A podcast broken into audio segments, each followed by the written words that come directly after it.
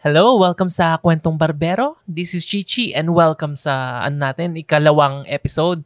And thank you dun sa nakinig sa ating intro na episode. Medyo rant lang yata. Eh, feeling ko itong entire podcast ko magiging tungkol lang sa mga rants eh, sa mga araw-araw kong ginagawa. So, itatry ko lang na, alam mo yun, araw-araw akong mag, uh, magpa-podcast para syempre ma-practice din. Ma-share ko sa inyo kung anong nangyayari dito sa Pilipinas na alam nyo naman na medyo magulo. So, kung taga-abroad kayo, kung wala kayo sa Pilipinas, at least makiki, pwede kang makibalita sa akin, hindi lang sa Facebook.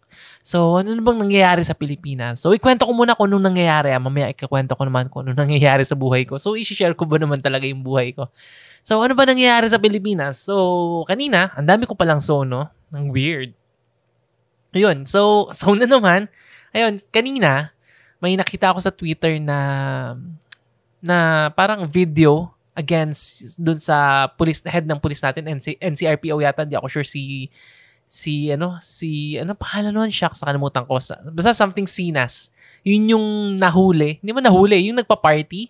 May video clips na or pictures na nagpapakita na hinaharana siya ng kapwa police, nagparty siya while ongoing yung ano, yung ECQ. Syempre, maraming taong nagalit, maraming nagtaka bakit ganun ang nangyari, bakit uh, bakit yung police pwede, bakit yung head ng police nga pwede niyang pwedeng magpa-party, pero yung mga ordinaryong tao hindi pwede. So maraming nagtaka at nagalit. Pero imbis na kasuhan siya, imbis na bigyan ng ano ba, administrative sanction, ganon, or i uh, uh, patawan ng suspension or kung ano man, alam niyo ba kung ano nangyari? Obviously, di ba? Nasa Pilipinas tayo, so obviously, walang nangyari. Sabi ni President Duterte, cargo daw niya yon So, wala, walang nangyari. And ito pa, ito pa si ano, si Sinas, ano pa siya, talagang siya pa yung nagsasabi na huwag kayong ano, sumunod kayo sa social distancing, bawal kayong mag-party, ganun. Pero siya mismo ginawa and sinabi ano lang daw naman 'yon. Uh, manan ano, mananyita ba 'yon? So sorry, ano ba 'yan yung mga terms ko, hindi ko na ma- maalala. Pero yun, parang excuse pa, pwede pa. So, kanina nasa Twitter na naman siya. So, ano ba nangyari dun sa Twitter? Uh, siya, kasama nung kanyang mga pulis. So parang ano to eh, batalyon eh. Talagang armado, naka, ano ba, camouflage ba? Basta naka-uniform, ganun. Sumugod sila doon sa isang bahay and tinatakot nila yung bahay. Sinira nila yung gate, uh, tinakot, sinigawan, talagang uumbagan yung nasa loob ng bahay. Siyempre, yung mga tao nagpanic. Maraming underage, mayroong uh, tawag dito, yung uh, merong uh, people with disability, may may ganun eh. Parang tinakot talaga nila. And itong nakati ang nangyari kasi yung yung pinunta nilang bahay, ang sabi nung ni Colonel, sorry, di ko maalala talaga kung Colonel or what. Sabihin natin Colonel, si Colonel Sinas na uh, property to ng PNP, hindi nyo property to. Nakiusap lang si nakiusap lang daw yung nakat, ano ba, nakiusap lang daw yung nakatira dati doon na kung pwede doon muna sandali. Kaya, alam mo nagkagulo-gulo kasi naging ano na yung property, tumaas na yung presyo kasi behind BGC yan eh. Um, sumugod sila, walang kahit anong document, walang kahit ano na proof na kanila yun, talagang nanakot lang. Talagang hindi ko alam kung bakit nila ginawa yun against sa isang family. Yung family, merong document na nagsasabi na meron silang permit na to occupy that space. So, ginawa, kinuha lang yata, kinuha lang yata yung permit na yun eh. Tapos yun, nagkagulo-gulo pa. So, buti na lang, may CCTV para ipakita kung ano nangyari. Imagine nyo na lang, nasa bahay kayo. May isang grupo ng polis, nandun yung hepe nila. Tapos bigla kayong pinasok. Bigla kayong tinakot, armado. Anong gagawin nyo? May magagawa ba kayo? Hindi ba nakakatakot yung ganyang situation? So, kung isipin nyo, parang ano na to eh, parang medyo martial law eh. Kasi yung ganyang situation, dapat Uh, kung talagang may problema, kakasuhan mo sa korte, ipapablatter nyo, i-re-report nyo. Tapos, syempre, bilang pulis, alam niya dapat yung mga SOP. Uh, ah, dapat ganun ang ginawa niya. Eh. Dapat uh, naghintay siya nung uh, utos ng judge kung ano yung gagawin. Hindi pwedeng sila na lang basta-basta kung ano yung gusto nilang gawin, gagawin nila. Hindi porket nasa position ka, pwede. Kasi ang pulis, actually, ano lang yan eh, nag implement eh. Yung mga ganyang kaso, uh, gawa ng lupa or may mga legalities, yung judge ang magde-decide niyan. Hindi pwedeng maging ano eh, uh, judge and executioner yung isang police kasi hindi nila trabaho yan. Eh. More on ano sila, executioner, medyo nakakatakot pakinggan. Pero ganun lang yung trabaho nila. Hindi sila pwedeng mag-judge eh. Hindi sila pwedeng mag-decide kung ano yung gagawin doon sa isang lupa o hindi. Pero because of power, yan. Yan ang ginawa nila. And ikukwento ko lang ulit kasi kanina na-relate ko to dun sa nangyayari sa US eh. Kung, so kung taga US kayo, taga Portland, Oregon, Portland. So ang nangyari naman doon, nagkaroon ng mga mga pulis na federal agents na na wala sila sa walang pangalan, unmarked cars. So ginawa nila, kinuha na lang nila yung mga protesters basta-basta at sinakay sa kotse. Nang walang kahit anong warrant of arrest, walang Uh, walang sabi-sabi, talagang kinuha lang. Marami silang gin- ginawang ganun dun sa Portland, uh, Oregon, Portland, Oregon or Oregon, Portland, di ko sure, sorry. So, marami silang ginawang ganun. Tapos ngayon, ang ginawa nung uh, mga officials, mga city officials dun sa Oregon, kinasuhan ngayon nila si, si President Trump. So, kung titingnan nyo, yan ang problema pag masyadong powerful yung isang uh, isang ano ba, isang sector or isang group like yung mga police, pag binigay mo sa kanila lahat ng power, magiging prone to abuse. Nawawala na yung mga ano natin. I mean, yun ang kaibahan kasi ng isang democratic country compared sa isang communist country or sabihin natin fo- fascist country. Na sila, pwede nilang gawin. Actually, uh, paano ko ba sasabihin? Pwede nilang gawin. Hindi tama, pero pwede nilang gawin. Pero sa isang democratic country tulad natin at ng, at ng United States, dapat merong due process eh. Medyo syempre nagkakaroon ng red tape, nagkakaproblema ng gano'n. Yun yung disadvantage eh. Pero, yun, yun eh, yun ang ating form of government eh. Yun ang ating pananaw eh. Yun ang ating parang uh, way of life. And ngayon, di ko alam, dahil sakim sa power tong mga nasa posisyon, wala isinawawalang bahala nila yung batas basta magawa lang nila kung ano yung gusto nilang gawin. And ang nakakalungkot, may mga tao pa, siguro half of the population, hindi ko alam, pero marami. Ang okay lang sa kanila yon kasi inisip, hindi, for peace yan. Pero minsan nakakalimutan natin na lahat may due process. Hindi pwedeng, ano eh, hindi pwedeng basta-basta na lang gawin ng isang tao yung gusto niyang gawin, kahit na presidente pa yan. Kaya nga hindi diktador eh. Kaya nga presidente yan tawag eh. Kung diktador, ina-expect mo na nagagawin niya yan. Like, kanya, Saddam Hussein, Mussolini, uh, Mussolini, di ba? Yung mga ganyan, gagawin nila yan eh. Pero ang isang, uh, isang presidente, ang isang presidente sa isang democratic country, hindi pwedeng ganun eh. Kasi kung isipin nyo, ang presidente binoto ng mga taong bayan. And in theory, dapat yung presidente nasa ibaba ng taong bayan, he serves or he or he she serves the country or the, you know, the citizens of the country. Pero nakakalungkot at nakakatakot na hindi ganun ang nangyayari. Katulad na nga lang nung anti-terrorism law, medyo maraming butas eh. Ang daming nagsasabi, mga international experts, mga lawyers, talagang karamihan against dun sa anti-terrorism law. Kahit ning simbahan against them. Pero wala, pinilit nila, tinuloy-tuloy nila. So nakakalungkot pati itong problem sa ABS-CBN Uh, kung hindi mo man ang gusto ang ABS-CBN, okay lang. Walang problema doon. Kasi sabi ko nga ako, hindi ako nanonood. Pero ang ginawa nila, piniwersa nila, hindi nila binigyan ng franchise. Bakit? Uh, meron daw mga nilabag na batas. Pero, di ba kung titingnan yung mga sinabi ng mga ibang uh, uh, department ng government, wala. BIR, uh, labor, NTC, uh, NTC, parang wala, wala lahat eh. Wala talagang kaso eh. Pero pinilit. Bakit? Dahil gusto lang ng, ano eh, ng presidente, kung gusto lang nung nakaupo na mangyari yon dahil sa vengeance. Gusto nilang mag-revenge. Revenge for what? Di ba ang sabi niya, uh, kailangan, parang tuwang-tuwa siya kasi naka, ano siya sa isang oligarch. Parang napaalis niya without using martial law. Ibig sabihin, pag martial law, mas malupit pang gagawin niya. So, yun ang sinabi niya. Pero, after a few days, sinabi niya rin na papayamanin niya yung mga kaibigan niya. Anong tawag doon? Di ba parang siya mismo yung oligarch eh. Yung family, yung entire family niya nasa politics. Di ba parang nakakalungkot talaga yung Pilipinas eh. Nakakalungkot. Ano ba talagang nangyayari dito? Parang May pag-asa pa ba ang Pilipinas? Kaya pa ba Pilipinas? Yung mga supporters ng presidente, syempre okay mong suporta sa presidente eh, kasi suporta sa bansa dapat yun eh. Pero sana makita nyo yung situation. Sana isipin nyo kung bakit nagkakaganon. Huwag blind faith. Kahit sino pa yan. Kahit ano pa yan. Kahit nga sa religion eh, hindi pwedeng blind faith eh. Kasi maluloko ka at maluloko and ngayon parang naloko na tayo ng ating gobyerno. Which is so saddening and maddening. Sobrang wala, frustrations lang. So, pag-usapan na lang natin next time yan pag meron ulit na kwento kung anong nangyayari dito, mga ganyang kwento. Medyo nakaka-depress pero syempre kailangan nating ilabas at ikwento kung anong nangyayari dito sa Pilipinas.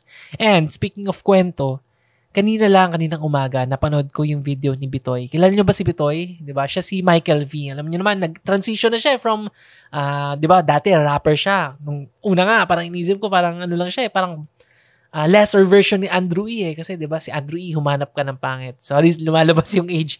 So si Andrew E.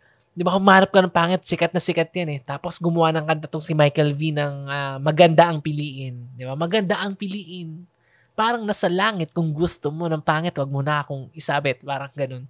So, in, siya, inisip ko before, parang lower version ni Andrew E. And uh, after nun, um, naging komedyante rin si Andrew E. na mas sikat pa kaysa kay Michael V. Pero, nag-comedy rin sa Michael V. Pero mas tumagal yung career niya. And ngayon, nag-YouTube siya. And yung mga ano, YouTube videos niya ang gagaling. Like, uh, mostly it's about games, toys, pero ang dami niyang mga nuggets of wisdom na sinishare. So, sobrang bilib ako kay Bitoy or Michael V. So, kanina, nagkwento siya dun sa vlog niya na napanood ko na ano pala siya, confirmed na may uh, COVID. Alam ko, sobrang kalat na ng COVID kasi sobrang ang yung buong buhay ng buong mundo nagbago because of the COVID eh. Because of COVID na hindi na tayo makalabas, uh, saradong business, maraming walang trabaho. Yung way of life natin talagang nagbago. Hindi na hindi na tulad ng dati. So, yun, si Michael V, nagka-COVID kanina. So, yung experiences daw niya, yung una talaga, wala siyang panlasa, tsaka yung pan, pang-amoy. Talagang gumamit daw siya ng pinakamatapang niyang perfume. Wala daw talagang siyang, wala siyang maamoy eh. Uh, wala naman siyang fever, wala namang ibang ano, pero medyo weird. Meron daw parang uh, sensation sa ilong niya. May parang kakaiba. And nung kumakain nga siya ng food, medyo wala ring lasa. So medyo nakakalungkot siyang panoorin kasi makikita mo talaga yung hirap niya na sinasabi niyang gusto niyang yakapin yung kanyang mga anak. Pero hindi niya magawa kasi yun nga may sakit. And kasama niya yung asawa niya na nagpa-test dito sa St. Luke's QC. And makita mo, yung merong yung swab test. Grabe, tuwing nakikita ko yung swab test, pag pinapasok dun sa ilong, parang wow. Grabe pa. Hindi ko alam kung, kung kaya ko eh. Like ako, ipapasok na ganun. Parang, gano'n kaya kahaba yun, isang ruler? parang uh, hindi ko ma-imagine na ano, pero hopefully hindi rin hindi tayo magkaroon. Pero yun nga kay Michael V, hopefully um, pagaling ka, get well soon. Kung umabot man sa itong podcast na to, which I doubt, uh, hopefully maging okay ka kaagad and makapag uh, makapag-stream pa, makapag-video pa para na, para may para matuwa yung mga ano, mga taong nanonood sa iyo. So yun yung kwento kay Michael V. Uh, so maliban doon, ano bang kakwento ko pa? So, kwento ko, uh, ano bang ginawa ko ngayong araw? So, mm, naghalaman. Kasi uso ngayon yung halaman eh. Kaya ako meron din akong halaman. So, marami akong alaga dyan like yung mga snake plants, mga, ano pa ba? Mga, uh, mga potos, philodendrons, uh, ZZ plant, uh, uh, rubber tree, marami pa, marami pang iba, money tree. So kanina ang ganda, tinitingnan ko yung money tree ko eh kasi pinutol ko na siya and mas lumago siya, mas naging ano siya eh, parang kasi before, yung money tree ko, pataas, nagiging leggy yung stem niya. Pero ngayon, medyo palago na siya. Parang bushy yung dating. So, ako na-appreciate ko siya.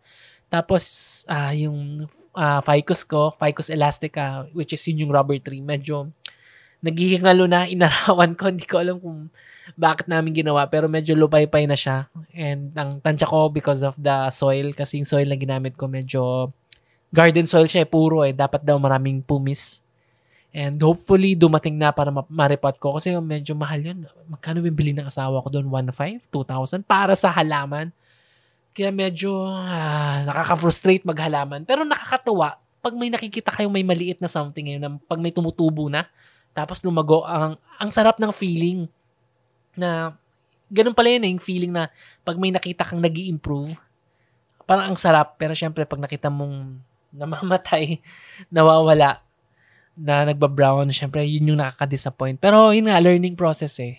And yun nga, dahil medyo addicted kami ngayon sa plants, inisip namin, ano kayang magandang negosyo?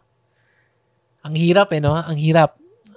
Sa panahon ng ECQ, actually, maraming yumaman. Maraming business na naisip ko, dapat ba ginawa ko yun? Dapat, ano, na parang too late na like yung paghahalaman. Kung in-start ko yan before ng ECQ, sa tingin ko marami na akong kita ngayon.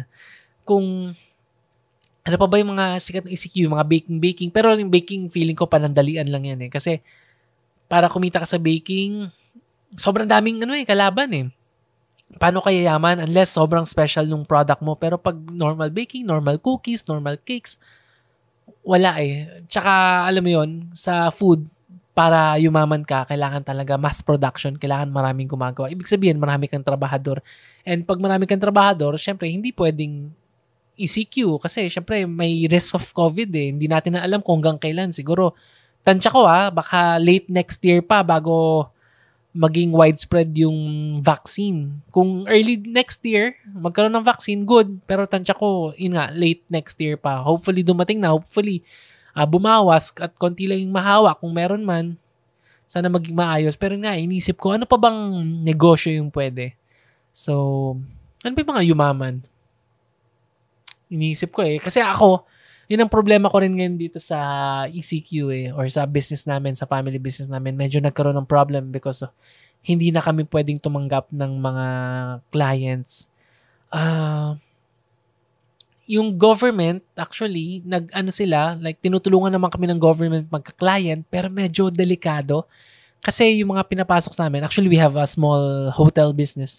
Eh, and yon yung mga pinapasok sa amin, medyo may mga COVID. And dati, mga PUI lang. Pero ngayon, medyo, ano na eh, confirmed cases. So, nakakatakot. Kasi, doon nagsistay yung parents ko, yung kapatid ko. So, may chance or may risk na mahawa sila. Pero, walang magawa kasi it's either isarado mo completely or kumita ka pero may risk. So, sobrang scary. Sobrang, uh, di, di na namin talaga alam kung anong gagawin. Pero ako naman, personally, di ko rin alam kung anong gagawin kasi lahat na maisip kong business, may gumawa na eh. Like, ano ba yung isang naisip ko? Like, homeschooling business. Inisip ko, uh, mag-print ng mga e-books tapos um, yun nga, yung mga books na yun, ibenta, di ba? Para sa mga gustong mag-aral ng, yun nga, homeschooling. Pero nakita ko sa Shopee, ang dami, ang dami na palang gumagawa. And ang mura. Like sabi nga ni, ng wife ko, imbis na mag-print out siya ng sarili, bibili na lang siya kasi easier, hindi na siya mag-iisip, hindi na siya, alam mo, wala ka nang gagawin eh. Bibigay mo lang yung pera mo, tapos. Kaya napaka, ang galing din ng mga tao eh, no, na maisip nila yung mga ganyang business. Pero ang problem sa tulad natin na medyo mabagal, wala tayong business, wala na tayong maisip. Alam mo, yung Shopee at saka Lazada na yan, lahat ng maisip mo yata nandun eh. Kung anong kailangan mo sa bahay, nandun na. Kaya kung magbe-business ka ng buy and sell, kailangan sobrang specialized, imported, pero pag hindi, mahirap. Mahirap ang labanan kasi nandyan ang lahat. Kailangan mo ng pantanggal ng tutuli, kailangan mo ng nail cutter, kailangan mo ng pots, ng lupa, ng bato. lahat nandyan, lahat nandyan. So, mahirap talaga mag-business. Di ko na alam kung talagang kahit na ako nasisiraan na ng ulo sa kakaisip. Eh, ano bang pwedeng gawin? And naisip ko na baka ito lang yung pwede kong gawin eh. Mag-podcast, mag-YouTube. And baka yun na nga eh, no? Actually, this past few days or weeks, meron akong konting experiment. Uh, kasi sa totoo lang, inisip ko, yung business parang ang hirap eh may mga business akong gusto, pero syempre, kailangan ng puhunan, kailangan ng space, na medyo wala tayo dun eh. Siguro puhunan, pwede pang konti meron, pero yung space, yun yung mahirap. Kasi syempre, maliit lang yung bahay natin, tapos uh, naka-GCQ pa tayo, so hindi talaga tayo pwedeng lumabas. Kaya, alam mo yung mga naisip kong business, hindi uubra, hindi umuubra. May mga naisip, pero parang parating may kulang, may mali, merong obstacle. And yun nga, this past few weeks, inisip ko, ano ba yung pwede kong gawin na na meron na ako. So, ano ba yung meron na ako? Like, cameras, bahay, microphone na ginagamit ko ngayon pong podcast. Diba? Naisip ko, pwede kaya? Kakayanin kaya? So, this past few weeks, ginagawa ko, nagsisipag talaga ako sa YouTube na hopefully makuha ko yung tamang market. And I'm uploading three times a week dun sa YouTube. Inisip ko baka ma-hit namin yung swerte. And actually, mga a month ago, nakachamba kami dun sa Sushi Bake. So, kung familiar ka sa Sushi Bake, masarap yun. Try nyo. Na, ang dami naming hits doon. And tumaas bigla yung subscribers namin. Kaya, I'm happy. Pero, ngayon, nagso-slow down, nakakalungkot. Medyo, alam mo yun, parang, biglang spurt na parang, wow, ang dami, 1,000 subscribers, dagdag. Tapos ngayon parang, ah, konti na lang, like, sampu na lang isang araw. So, inisip ko, paano ko aabot ng 10,000? So, worth it ba na i-push pa to? So, medyo nakaka, ano, nakakawalang gana. Pero, inisip ko, hindi, sige, push pa rin, hayaan na natin. Pero, naisip ko, because of that, ang importante yata kasi talaga sa YouTube, uh, feeling ko dalawa eh. Uh, trending tsaka uh, ano ba trending tsaka consistent. Dapat parati kang naglalabas ng ng videos tapos hanapin mo yung trending. So yun yung aking uh, hypothesis para sumikat sa YouTube. Medyo hindi pa siya nag-work.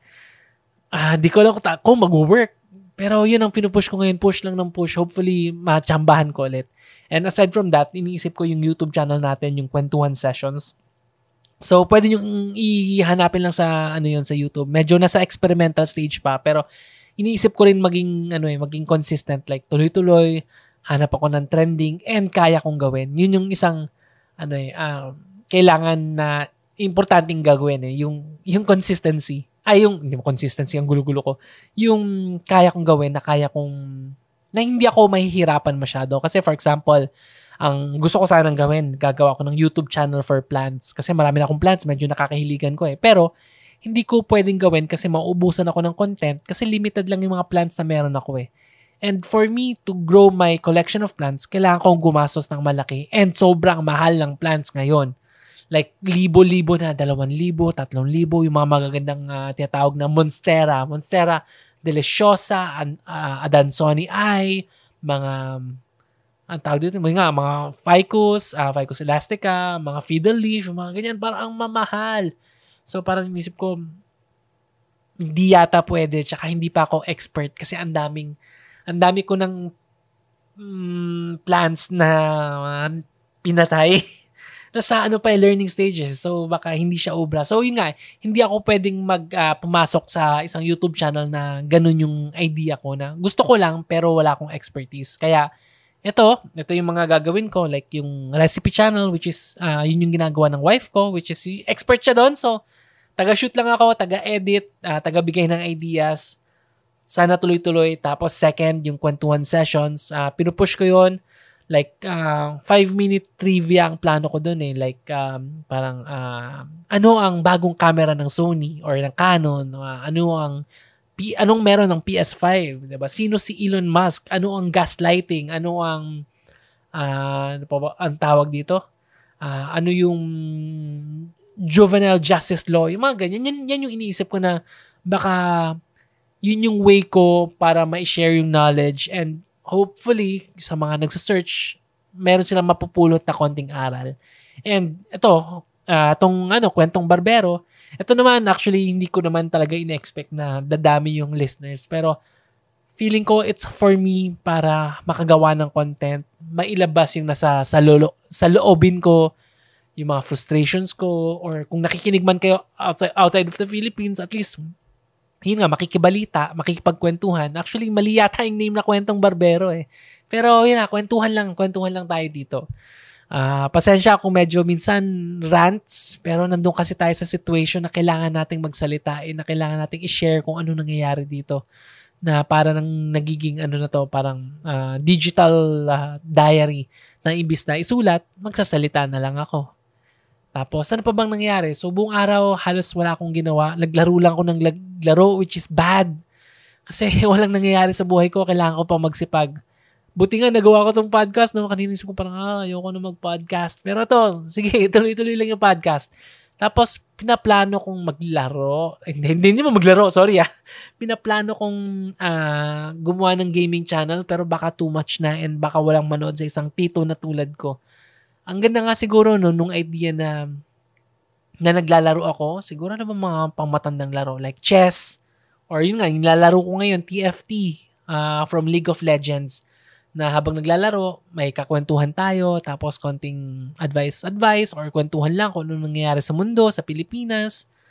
Yung mga ganong bagay, inisip ko baka magandang idea pero nakakatakot na mag-spend na naman ako ng ng pera para sa webcam parang gastos na naman, wala na tayong ano source of income. Actually, medyo problematic talaga ako ngayon kasi yung source of income ko talagang nawala eh. Since nagsara yung wedding, yung naipon namin doon, medyo buma- nababawasan na eh. Medyo nawawala na. Tapos, uh, yung mga cameras ko, equipment ko, medyo nabenta ko na. And may mga natitira pa dito, pero wala nang gustong bumili ng cameras, ng lenses because of the ano nga uh, because of the pandemic and marami ang nape- naapektuhan like yung mga photographer friends ko, uh, dati, or videographer friends, dati, ano yan, mga walo sa isang team. Ngayon, siguro dalawa, tatlo.